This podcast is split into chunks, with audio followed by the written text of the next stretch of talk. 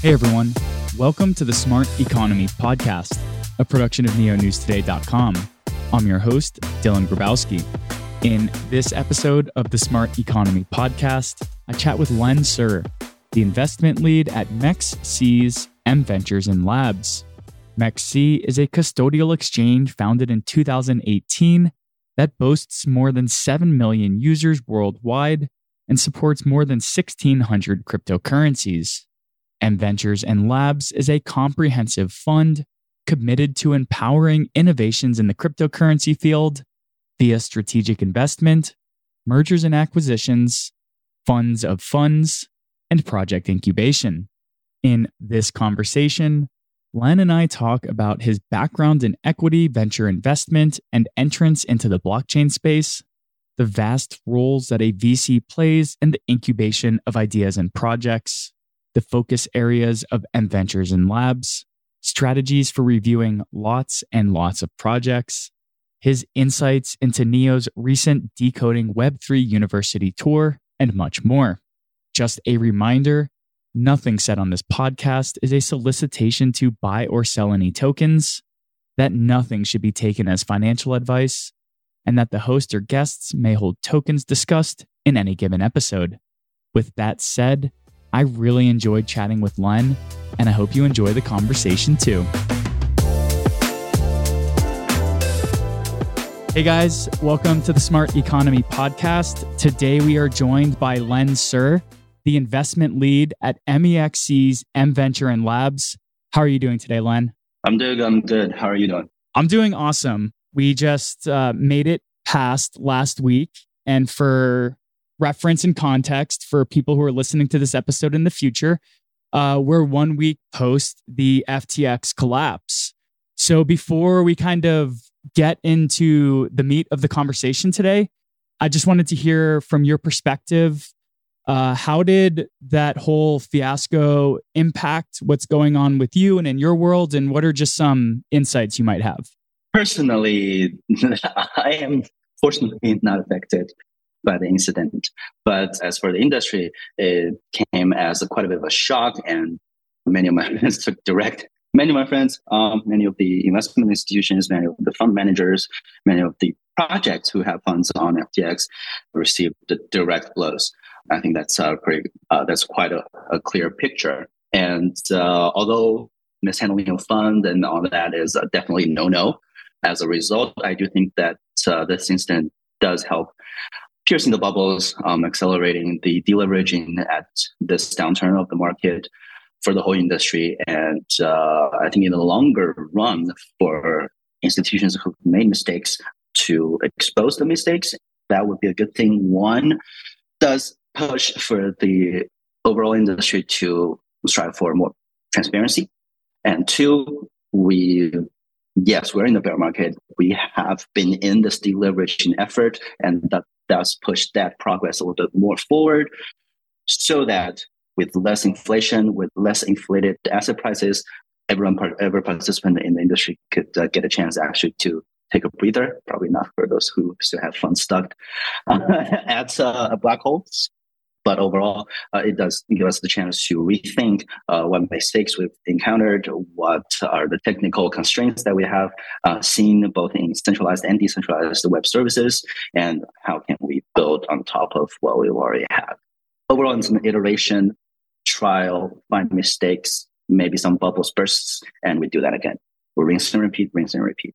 Awesome. Thanks for sharing your insights. MEXC is a large scale custodial exchange. So it's nice to hear just kind of what is going on under the hood and like what you guys are thinking about as this kind of unfolds.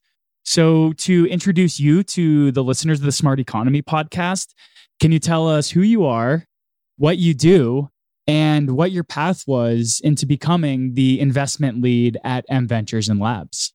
Started out in uh, equity venture investment way back when, um, mostly focused on fintech technologies. And I think starting in 2015, 2016, some projects, some founders were starting to say, hey, we're going to use blockchain technology as the basis, or we're using the decentralized ledger technology as the basis of our services. And I was like, hey, what this is, delve a little bit deeper and say, hey, this is the revolution. And I turned full crypto in 2017, focused still on the primary market venture investments, but also did uh, project incubation, product development, and also ran for a very short period of time a secondary market trading fund, a prop fund.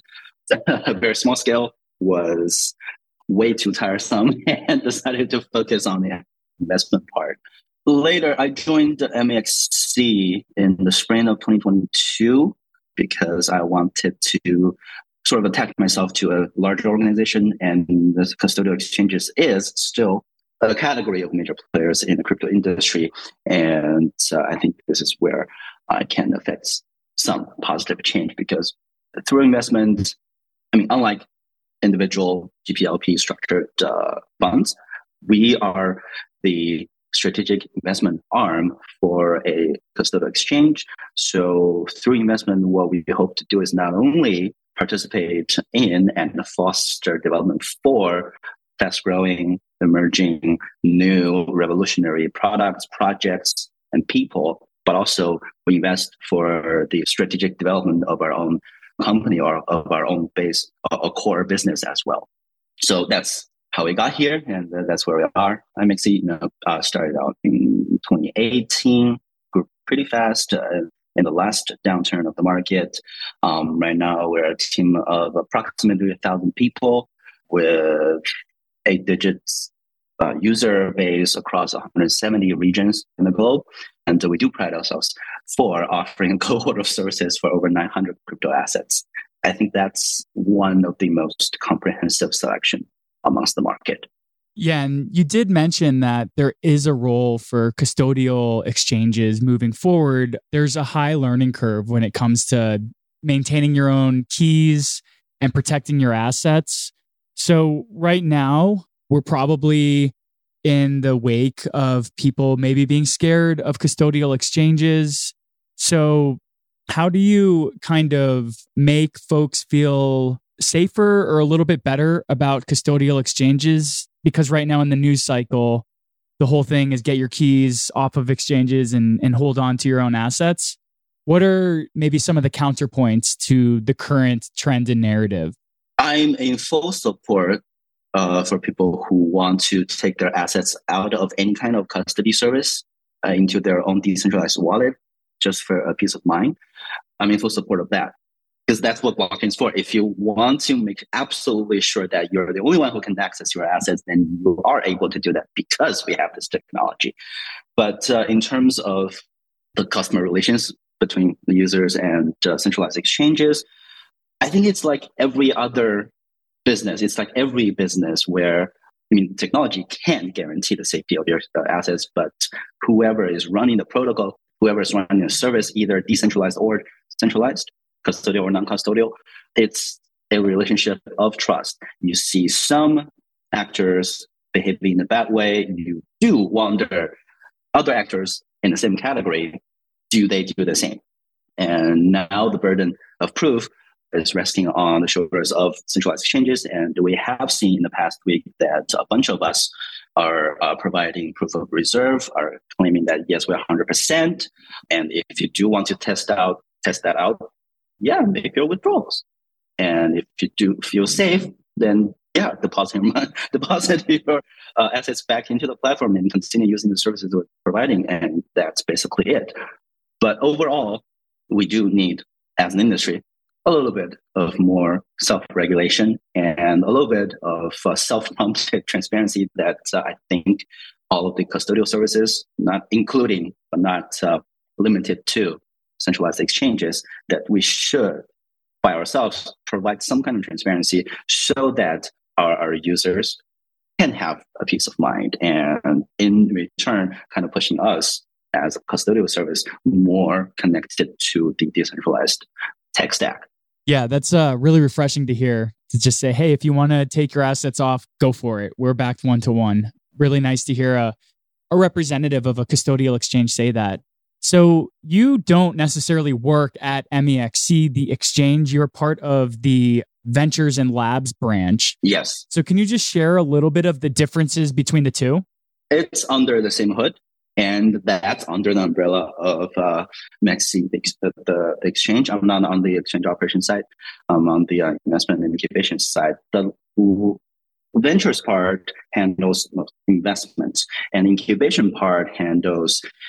There are multiple words for what we do. There are multiple sayings to describe what we do, but mostly what we do is provide any kind of services to help projects to grow from I don't want to call necessarily zero to one, maybe 0.2 to at least 0.7.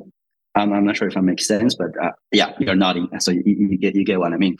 And that includes project positioning, liquidity release strategy, PR marketing strategies, and uh, fundraise collaboration, so on and so forth. Basically, whatever the project needs to hit a target, hit a hit the next milestone, and that's what I provide. And the venture side handles the investment purely. We're under same hood, integrated team, and uh, we're very open to collaborations with other institutions, either a venture studio or a group of developers or other uh, investment institutions or other exchanges. We're very open to that. Awesome. So, how long has M Ventures and Labs been around? It seems like the entity Ventures and Labs is relatively new. Beforehand, there was an M Labs. So, what was M Labs and what has the merge kind of done for that entity? Okay, I'm glad you asked that. That's actually on us. When MEXC, the organization, the exchange started back in 2018, very shortly after we started making investment, we started making a primary market investment. We started helping projects to grow, but uh, that's the on us part. We have not been very vocal about our involvement. We just kept our head down, helped the projects, cut the checks, and that was it. and then we realized that's got to change. We want to put the words out. We want to let people know that uh, we are in play. We have been in play and we have been helping projects. And so we want to get the words out so that people, projects, teams, students, even who want to learn about us, who want to get involved, can have an, an additional uh, resource that is us. That can, hey, come chat with us, come ask us for uh, investment, come ask us for network introductions, come ask us about almost anything, so long as this is for the overall development of the crypto and blockchain industry. So redo a little branding, put the words out, have a little party, and say, hey guys, we've been here. Uh, we are M Ventures or M Labs, and we hope that's what you guys call us from now on. And uh, here's what we've been doing, and we're continuing doing so even during the downturn of the market, even after a, a, a bunch of uh, collapses of uh, prominent uh, institutions or projects, or just the general market, we still believe in the long term development of the industry as a whole. And we've been continuing investments, we've been continuing our incubations, we've been continuing our listing practices on the exchange operation side. And uh, if you're still in the game, if you still believe this, if you have an idea, come chat with us. That's basically the message. Cool. So the the merge was really just to kind of put the venture side at the forefront. You guys were there the entire time, but now the new name just kind of says this is who we are and what we've been doing. So what are some examples of projects that M Ventures and Labs has invested in, incubated, um, I know you probably have a bunch of babies you're really proud of. So, would you like to talk a little bit about some of them? Personally, I've only joined since this spring, and many of the projects I'm involved in are still underway. So, I really cannot talk about that in a very clear, plain language. But in the past, we've uh, supported uh, investors for quite a few L1s, quite a few middleware projects, and a bunch of application end projects. We've also served as validators or data providers for oracles, for L1s, things like that. Cool. I got you. Do you want me to name? do you want me to name them? Or yeah, if you if you don't feel comfortable or confident in naming them, then we don't have to dox anyone right now. I'm sure in due time we'll hear more about mexi's uh, amazing projects that they've incubated. Um, so I noticed in my research that the M Ventures and M Labs team formed recently, officially, but you guys have been there for quite some time. There are three primary focus areas that the team is focusing on Web3, the new public chain ecosystem, and infrastructure. So, can you just share a little bit of insight into how the team chose these three core areas to focus on? As an, the investment arm for a centralized exchange, our thesis is a little bit different from the purely GPLP venture funds. First of all, we are chain agnostic, we're stage agnostic, we are vertical agnostic. Okay, that does not put us in a good light. That sounds like we're doing just trying to do everything, but uh, that is actually what we're trying to do. Good. We don't turn down things. Oh, if you're making a DID project, then no, no, no, no, no. If you're making an L1, then say yes, yes, yes. That's not who we are. If you're making a DID project, tell us how, tell us how you're going to do it, tell us why you're doing it, so we come in, we pitch in our thoughts on that, we pitch in our research on that, and say, hey, this might be with a little tweak, this might be a very good uh, application or, or very good service to the rest of the applications. Then yeah, we can go ahead on that. So there's that, and we do have different uh, people principals or, or focused guys on different areas. And the uh, ones, the infrastructures and the Web3 application stack that you just mentioned are some of the interest areas that our team feel comfortable one investment investing in and two feel confident for an uh, imminent scaling up.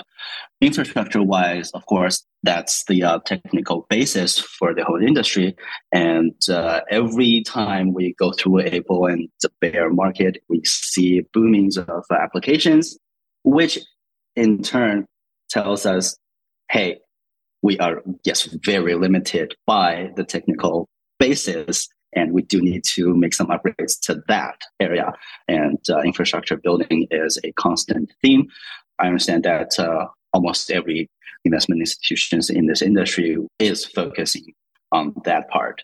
And on the application end, I think that's also kind of a natural, a given concept where we were talking about the blockchain, the decentralized part of any kind of uh, product or project in this industry. It's still, uh, they're all still web-based or services. And the services and the application and should be the ones capturing the most value because they're the ones creating most values for the user base. So we're focusing on that part as well because what good does it do if we have pages and pages and scrolls and scrolls of code of the product and no one is able to use it via a simplified UI, but only for ones who can code and read code and type code can interact with the with a tech stack that's just not how, how it works, right?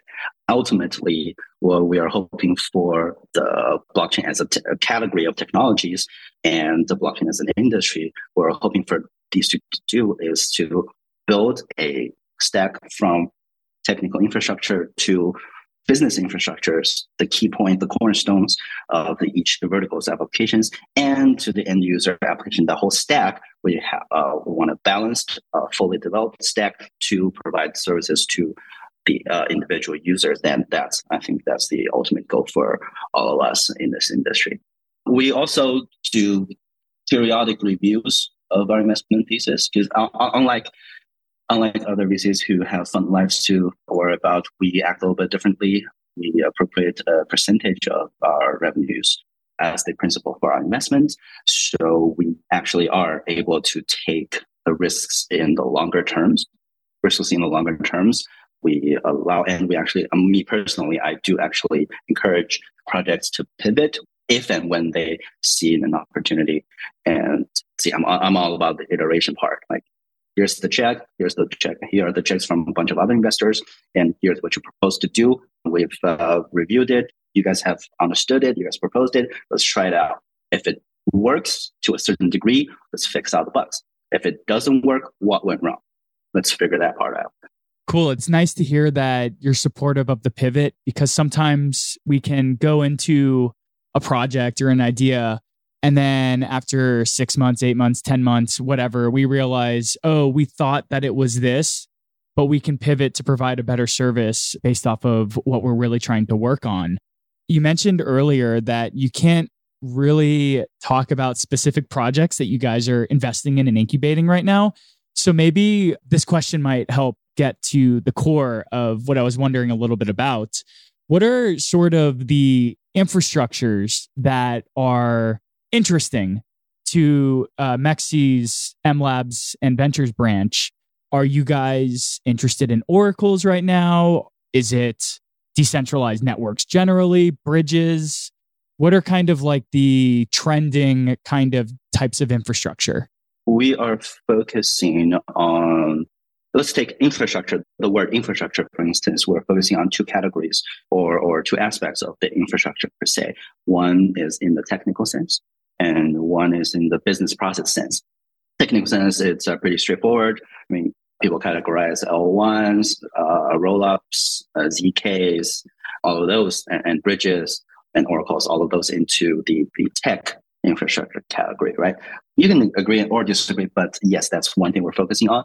And me personally, I think the uh, scale, anything to do with scalability is a key of this round's iteration or development or upgrades, so to speak.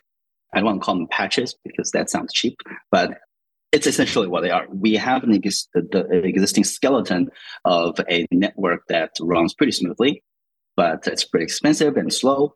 And if you see what happened in the past two to three, uh, two years, let's not go that far, we can see that the network is congested.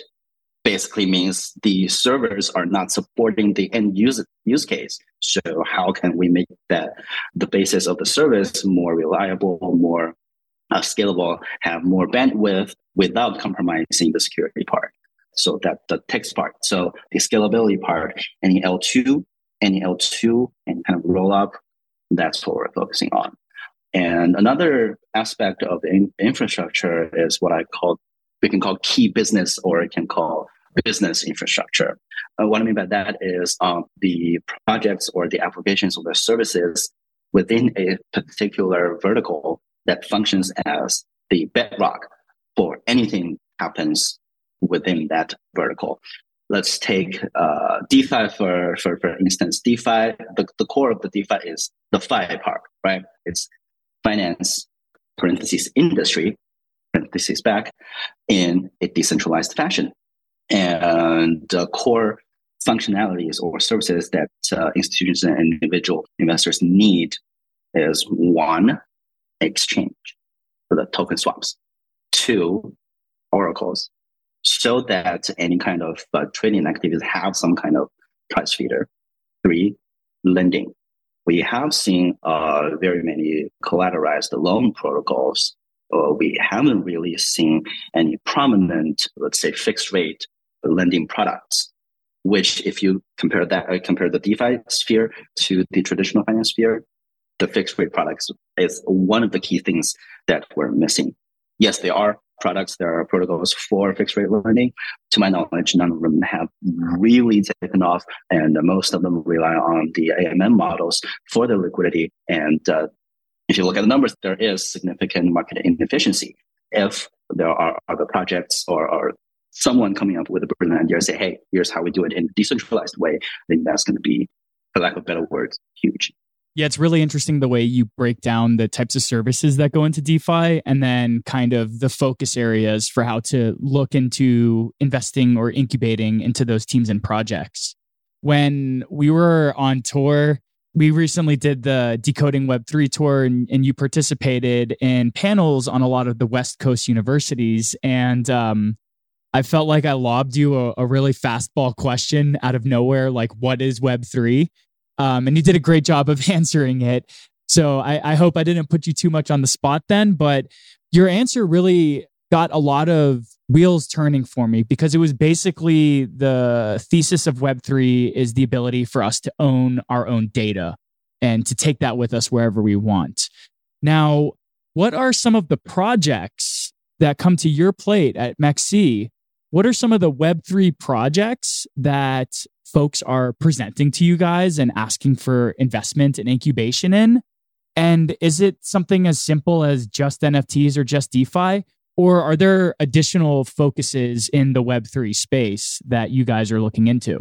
Are you asking about uh, the projects that come to us or the ones that uh, we really like to focus on? That's a great question in and of itself. What are the Web3 projects coming to you? What's the general trend with them? Because I know you can't mention specific projects. So, what's the general trend of Web3 projects coming to you?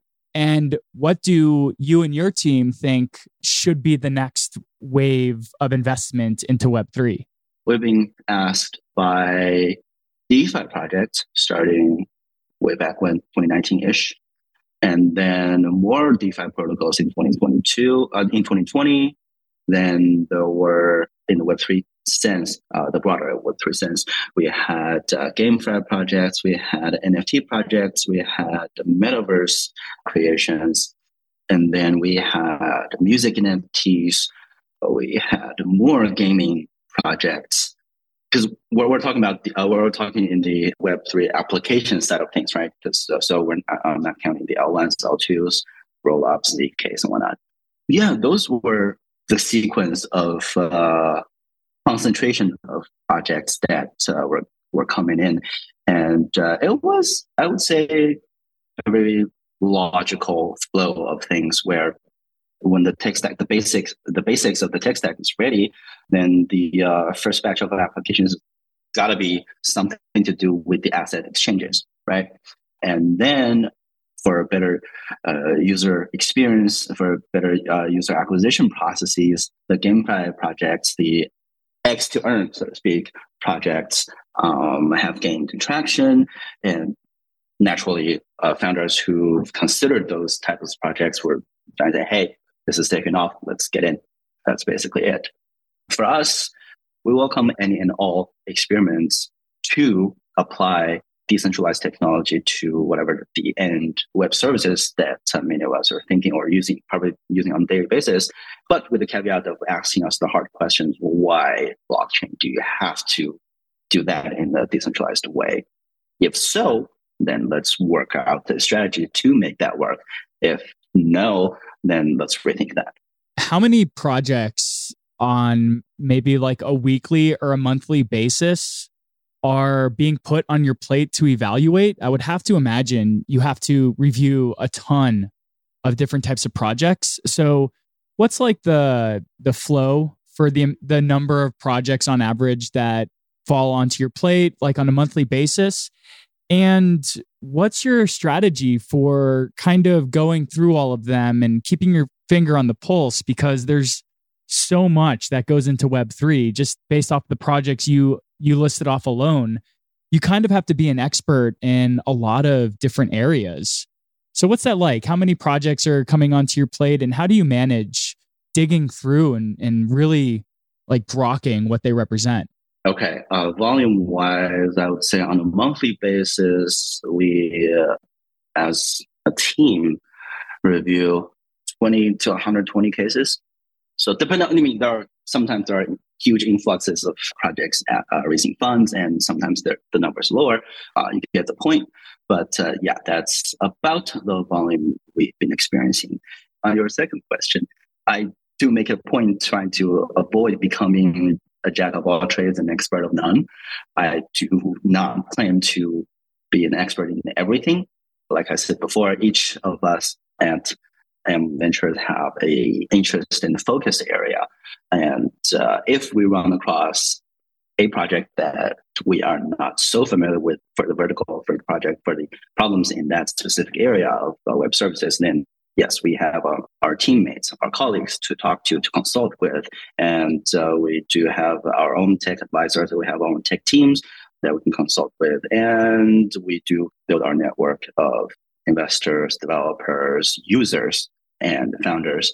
We're in constant conversation to understand why whatever proposal that was came into being, what the problems they're trying to solve, and is that proposal is the solution proposed logically sound, technically feasible, right? And um, it is kind of hard to keep tabs on almost everything. Our friend Tyler was saying that he just doesn't go uh, crypto Twitter because it, the sheer amount of information is going to overwhelm almost everyone. But uh, what I do is that uh, a key source of learning. Yes, obviously everyone's uh, key learning, and a key source for my learning comes from the founders I meet because uh, they are the ones actually proposing a solution to a specific set of problems. And uh, us would be in the perfect position to ask, oh, what do you think the problem is? Why do you think that is? And how do you propose to solve them? Do we see logical errors in your proposal? Do we see anything else that uh, bars you from implementing that solution? And you do get to meet very many smart people who say, everybody thinks this, but no, I've been doing this for a long time. I know exactly what the problem is. And I think that blockchain technology or whatever I'm proposing is going to solve this problem. Uh, for the first two points, yes, I've been, I've been doing this for a long time. I, I know what the problem is. Yes, we I think almost everyone rely on the founders and to say that yes, we do our due diligence and we do our verifications. Uh, we have our own research. But yeah, if you're saying the problem is, and we see that too, good. Uh, the next step is usually where most of us, include uh, I'm talking founders and investors altogether. Uh, that's where the next step would be most of, where most of us have problems with is that the statement of I think blockchain technology is going to solve this problem. To that statement, the answer is usually yes and no. Yes, the blockchain technology can potentially reduce the risk of single point of failure, something, something, something in the proposal that you're making, in the problems that you have, that you identify. But does it have to be that? Because as we all probably know, uh, blockchain technology is still in its infancy. And if you're trying to use that limited tech power to solve a big problem, for lack of better words, then we do have quite of a long road ahead to make a decentralized based technology able to service the problem that you identified. That's a really interesting way and and why I'm really happy to have you on the pod because I I don't get to pick VCs investment leads brains very often.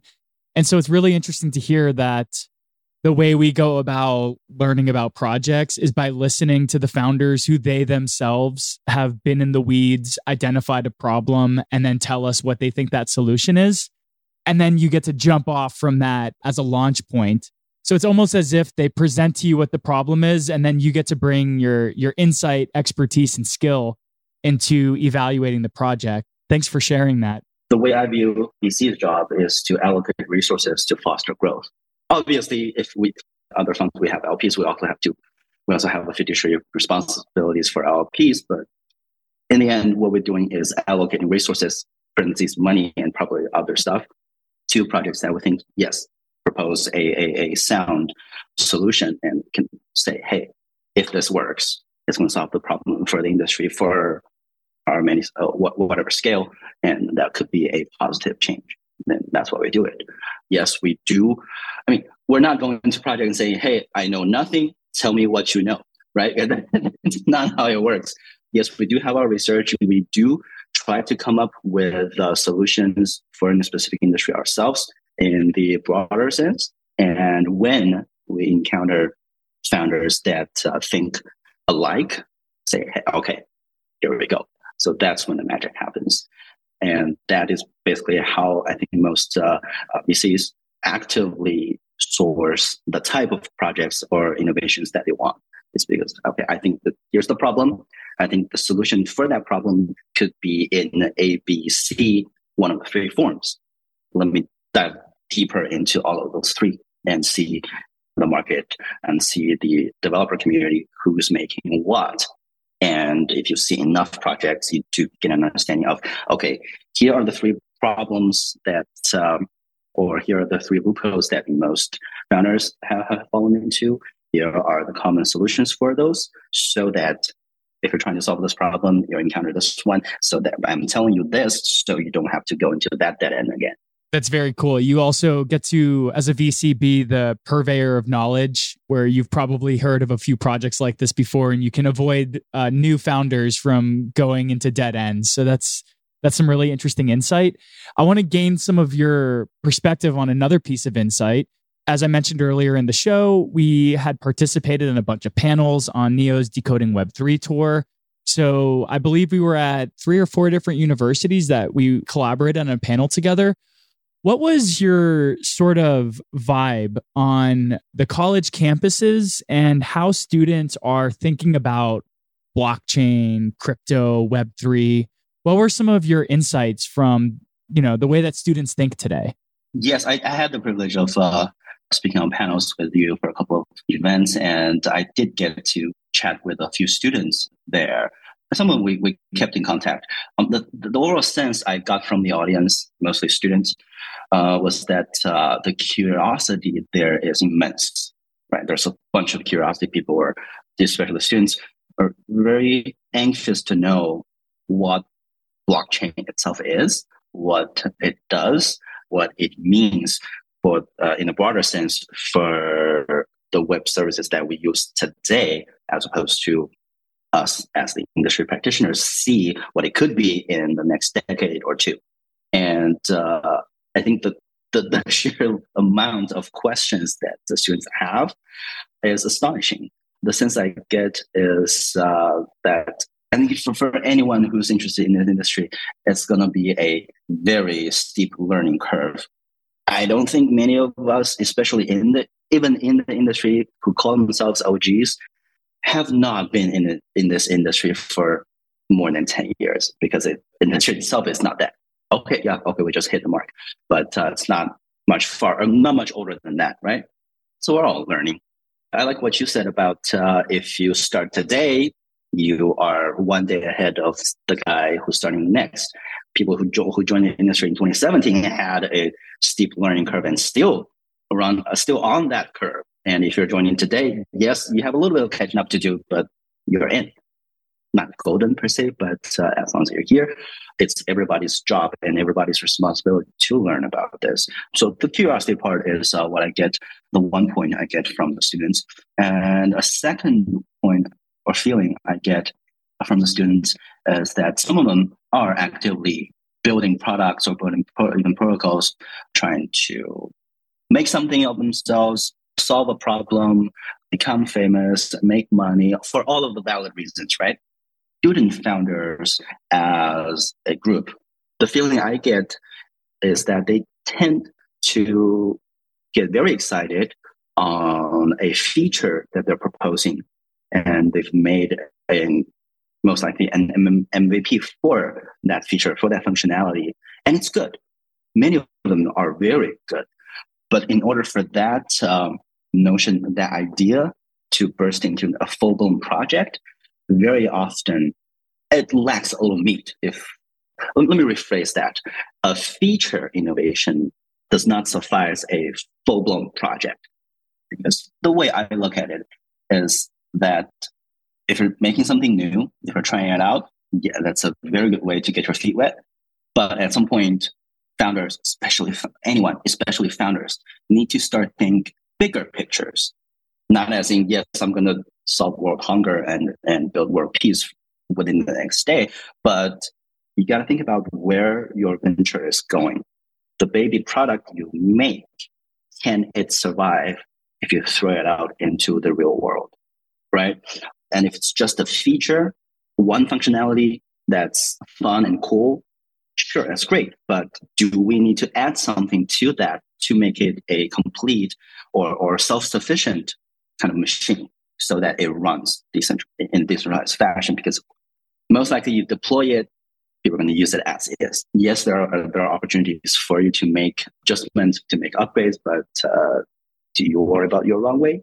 do you worry about people finding out that it's not sufficient so they move on to the next project and your product doesn't get enough uh, viewership or user base and again i'm not advocating for every founder for every project to say yes we are the all-in-one solution for every problem that you're going to encounter in the world right i'm not i'm not advocating that but it's never a bad idea to think about how does this project fit with the rest of the Lego pieces in the industry, right? Because yes, we, are advocating for the for the Lego part, but if you look like an L-shaped Lego, you're not going to fit on the square hole in, in, in the rest of the Lego stack. If you're a DeFi protocol, chances are your users will rely on the lending practices of other protocols, will rely on the liquidation practices for other from other users. Then the question for you to think about is that how is your project fitting with the rest of the other practices? And by fit, I mean, is your solution technically feasible? Is the business logic sound? Is your user experience smooth? And if all that checks out, you've got a great storybook, you've got a great storyline, and you're trying to make it happen, chances are you're going to need funding, you're going to need outside help. And that brings us to the next batch of questions. Is your evaluation reasonable for a feature, two functionalities, or a full blown project, or how you, where and how you're connected to, to the rest of the decentralized world? And uh, for that evaluation, the, the funds you're getting, is that enough for you to build what you want to build? Is that enough for some kind of room of uh, uh, risk management? Is that enough for you to hire people? Is that enough for you if you want to pivot? Is the project going to be able to earn a profit on itself to feed back into the development cycle? That that, that comes then comes the second batch of questions. If every question on those two categories check out, then usually there is a good chance for this project to succeed, at least making an in, a meaningful impact to the industry. Yeah, that's fascinating insight into the work of a VC where you can look at uh, and we and it's amazing that you took that from what, what students were thinking and then just described the whole thought process where a founder or a, a student founder can be so psyched on this one killer feature that they have but then you're there to remind them that this is just one piece of the puzzle and you need to have the whole comprehensive picture solved if you even want to get this killer feature out because you need to have so many more ideas figured out. Where's it going to fit in? Who are you going to collaborate with? How are you going to hire? Just forcing the founder to ask all these questions before they're really ready to produce the product at a larger scale. Really, really interesting insight. And something that I'm really curious about is how do the suggestions and questions that you ask founders and and and student founders even just in general, how do these change along with the major narrative changes over time? So, like in 2017, it was all about the ICOs, and maybe we were talking about raising. In 2020, it was all about DeFi. Maybe we were talking about integrating DeFi. In 2021, it was all about NFTs. Maybe we integrate an NFT. So, how do these major narrative shifts that happen in our industry over time impact the sort of advice that you give to founders and help them grow their products out? I wouldn't say the um, shifts in um, what's the word you used? Market trends. Yeah. I, I wouldn't say that the shifts in market trends necessarily have a direct impact on what I tell founders, what I tell students, what I tell developers, whoever's working on a project, right? I don't think that has a direct impact on what I say because I don't think the shifts in market trends, I don't think them as the overall development of the whole industry is the sh- I call them shifts in hypes or in market focus. People are focusing on DeFi stuff right now. People are fo- and then people are focusing uh, on NFT stuff right now. Or hey, metaverse became a thing. Something something became a thing that's basically what we're calling market trends are. And say if someone is working in uh, working on DeFi project that facilitates asset swaps, chances are, or, or chances are very low for his project at or her project at an early stage to deal with non-fungible assets, illiquid assets in the first two months. Right? They're going to focus on what uh, they're going to focus their ability energy to a specific problem they're, they're going to solve. So I don't think the verticals or categories of market trends or the hype, the focus areas necessarily affect each other. Uh, what I usually try to figure out with the founders is that how does your project or product fit into the relevant stuff, the relevant Lego pieces in your vertical. Yes, down the road, there are going to be a chance or two for that part to expand. Like say, if you're running a service that facilitates token swaps, can you swap for NFTs? Yes. The code change is not that difficult, but there's the code development. There's also project operation. And if you're running two lines of businesses, you do need two groups of people. Or at least more people for that to happen. That brings us down from the code side on the computer side down to the real world. Say, how do we get people interested? How do we understand their needs? Do the trading behaviors and mentalities of NFT traders differ from uh, fungible token traders? Do spot market users' uh, mentality differ from that of the futures market or, or people trading options or people only do hedges, right? So those are the questions I'm trying to get them to answer. And uh, there is, I would say, a longer term market shift. Let's not go back too early. Um, you were talking about 2017 ICO, and then later on we discovered that there are um, IEOs, there are IDOs, there are I something something. Oh, there are a bunch of acronyms, right? Do they really differ so much from each other? Not really. They're all means through which projects, protocols raise funds and put their public asset, not public as in public access, not public as in ownership, right? Public asset to a, a, a completely open pool or pools of liquidity so that people participating in the uh, web service, in your service, in your protocol, have the chance to interact with the assets that you're going to use in order to use the protocol. If you need it, you buy it. If you earn it, you sell it. Uh, and it's, that it's one of the core mechan- or, mechanisms or, or rationales behind decentralized economies where say, hey, we're putting, we're integrating the economic aspect into the tech product in the hope or by, by, by calculation and with the hope that it becomes self-sufficient, it becomes uh, self-reliant and becomes resilient as a whole meaning with together with other projects. Awesome. Wrapping up, I want to ask one last question. I am a subscriber to the multi chain thesis that moving forward, there's going to be a world where multiple chains exist and they serve multiple purposes. It's not just going to be a one chain wins all. What is your perspective on Dino chains, like Darling chains from the ICO era? And how do they kind of fulfill a role that's necessary in the blockchain space today? And what does that mean for new chains that are just launching right now or that might be launching in the future? That's a big topic. Uh, let me try to break it down a little bit. okay, first, um, first way I'm going to I'm to go about this is that when we call some protocol a Dino chain, it means they're old. But is the team still working on stuff that's relevant, that's up to the most recent tech standards?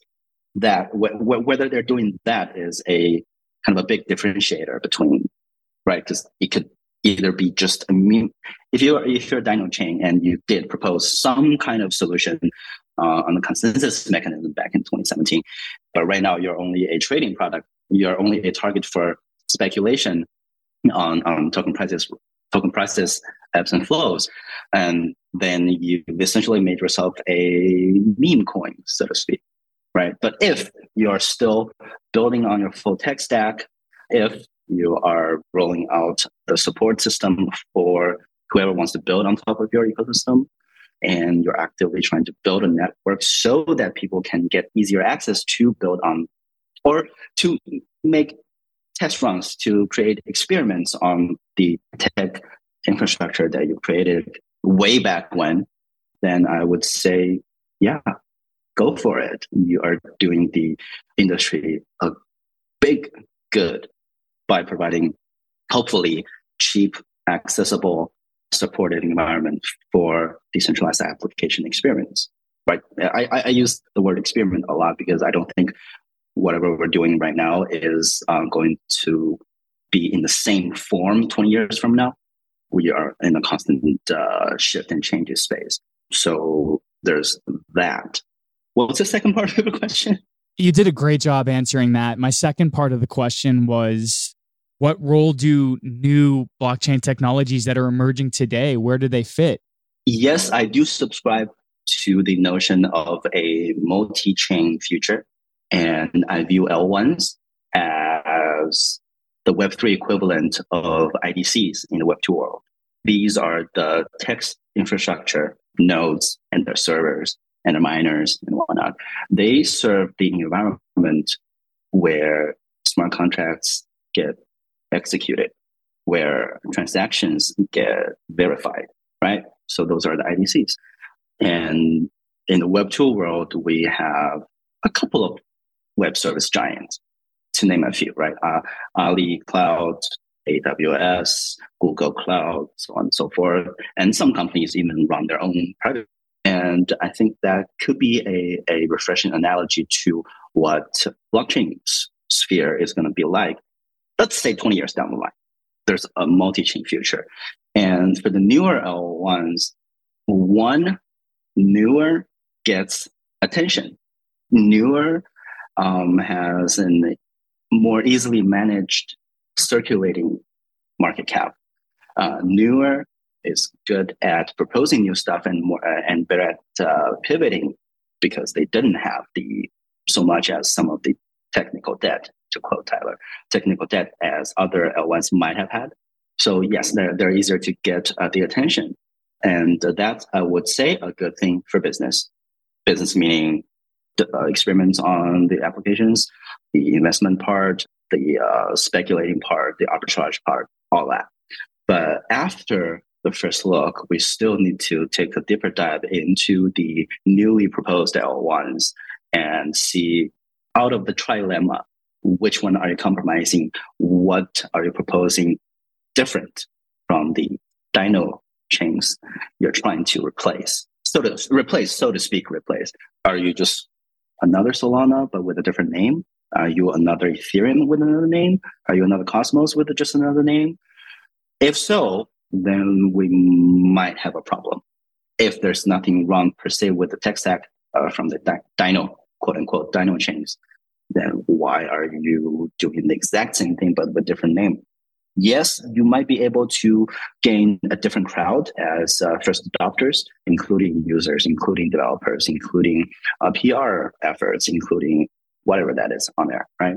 But if whatever you're doing is essentially the same, then let's imagine five years down the line, are there going to be two L1s that look almost exactly the same, gonna uh, survive simultaneously and share the market equally? I don't think so.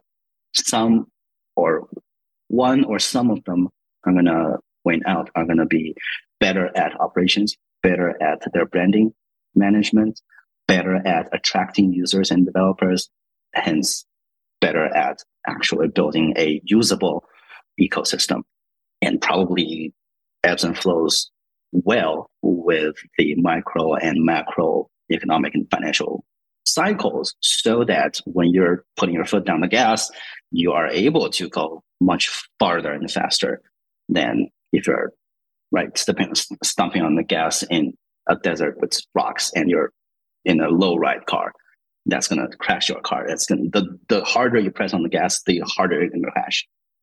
So coming back to wrap this up, you're asking me what my opinions on the newer L1s. I would say yes, break out the new branding, break out the new ecosystem. That's good for consolidating the now pretty loose uh, market interest and market hype and, and focus that energy onto whatever you're building or proposing. Would say that's a good start. But then whoever is in uh, running that protocol, whoever's participating in that ecosystem, need to continue the effort of actual build rather than this is something new. We're just going to flip it and move on to the next one. That's just a big no no. Awesome insight. I'm very cognizant of your time. So I would love to ask you what are all the areas that you're excited about in the short term future for Web3? But since we're nearing the end of our of our allotted time schedule maybe what's one exciting area that you're looking forward to in seeing this space get built out in the short term? Okay i'm i'm quantifying my understanding of short term to two to three quarters. If we're going off of that assumption and then i think the the major theme for the next two to three quarters is still deleveraging is still the aftermath of uh, 2022 incidents and events. But if we look at a slightly longer term, going to mid range outlook, and I quantify that to two to three years, then I would say I think there are going to be progresses made on the infrastructure part regarding scalability and security. Security meaning zero knowledge proof, security meaning verifiable asset reserve or more user friendly liquidation uh, mechanisms and whatnot. So those scalability and security. I think that's uh, what's really needed in the short to midterm. Awesome. Len, thank you so much for coming to talk on the Smart Economy podcast. When we were on tour together, I couldn't wait to get you on the other end of the mic. And it was an amazing conversation we just had. So, if there's a project that wants to talk to you on behalf of MEXC M-Ventures and Labs, where can they reach out? And if there's just somebody who listened and wants to follow along with what you're doing, how can they keep in contact with you? if you want to talk to anyone, including our venture arm uh, at MEXC, find anyone anywhere who is an actual part of MEXC team, they will make the internal referrals, and and they're very warm-hearted in doing that. All of us are, and uh, you guys can follow my Twitter at uh, well did you post that later on or do I have to say it? Because your Twitter's a, bunch of numbers, isn't it? Right. A bunch of, uh, uh, there's a name and the numbers. Uh, it's, uh, it's L E N S I R 13579. The odd numbers, the odd integers. We'll link your Twitter handle to the show notes and to the tweet we release. But uh, we've gone well over an hour. Thank you, Len, for coming to join the podcast. It was phenomenal to catch up with you. It was great to be on tour with you, and I can't wait to see you again in the future. Thanks for having me, and uh, thank you for your time. It was a delightful conversation, and uh, I wish that we can continue this. Awesome. Cheers. Cheers. Well, what did you think of that conversation? In light of recent events with the collapse of FTX, it was really refreshing to hear Len acknowledge that people might want to take their digital assets off centralized exchanges and that he welcomed them to do so, stating that yes, customer assets on MEXC are indeed backed one to one. It was also really interesting to learn about the thought processes of a VC and the role that they play in the development of the blockchain industry. And it was just nice to hear Len's take on the role that older blockchain technologies have in the broader cryptocurrency space, especially if those teams have continued to build and iterate on the blockchain platform over the years. On that note, I want to thank you so much for taking the time to listen to the Smart Economy podcast. If you liked what you heard and want to support the show, please keep Neo News Today in mind when voting for your Neo Council representative as part of NEO's governance process. We appreciate you and look forward to catching you next time.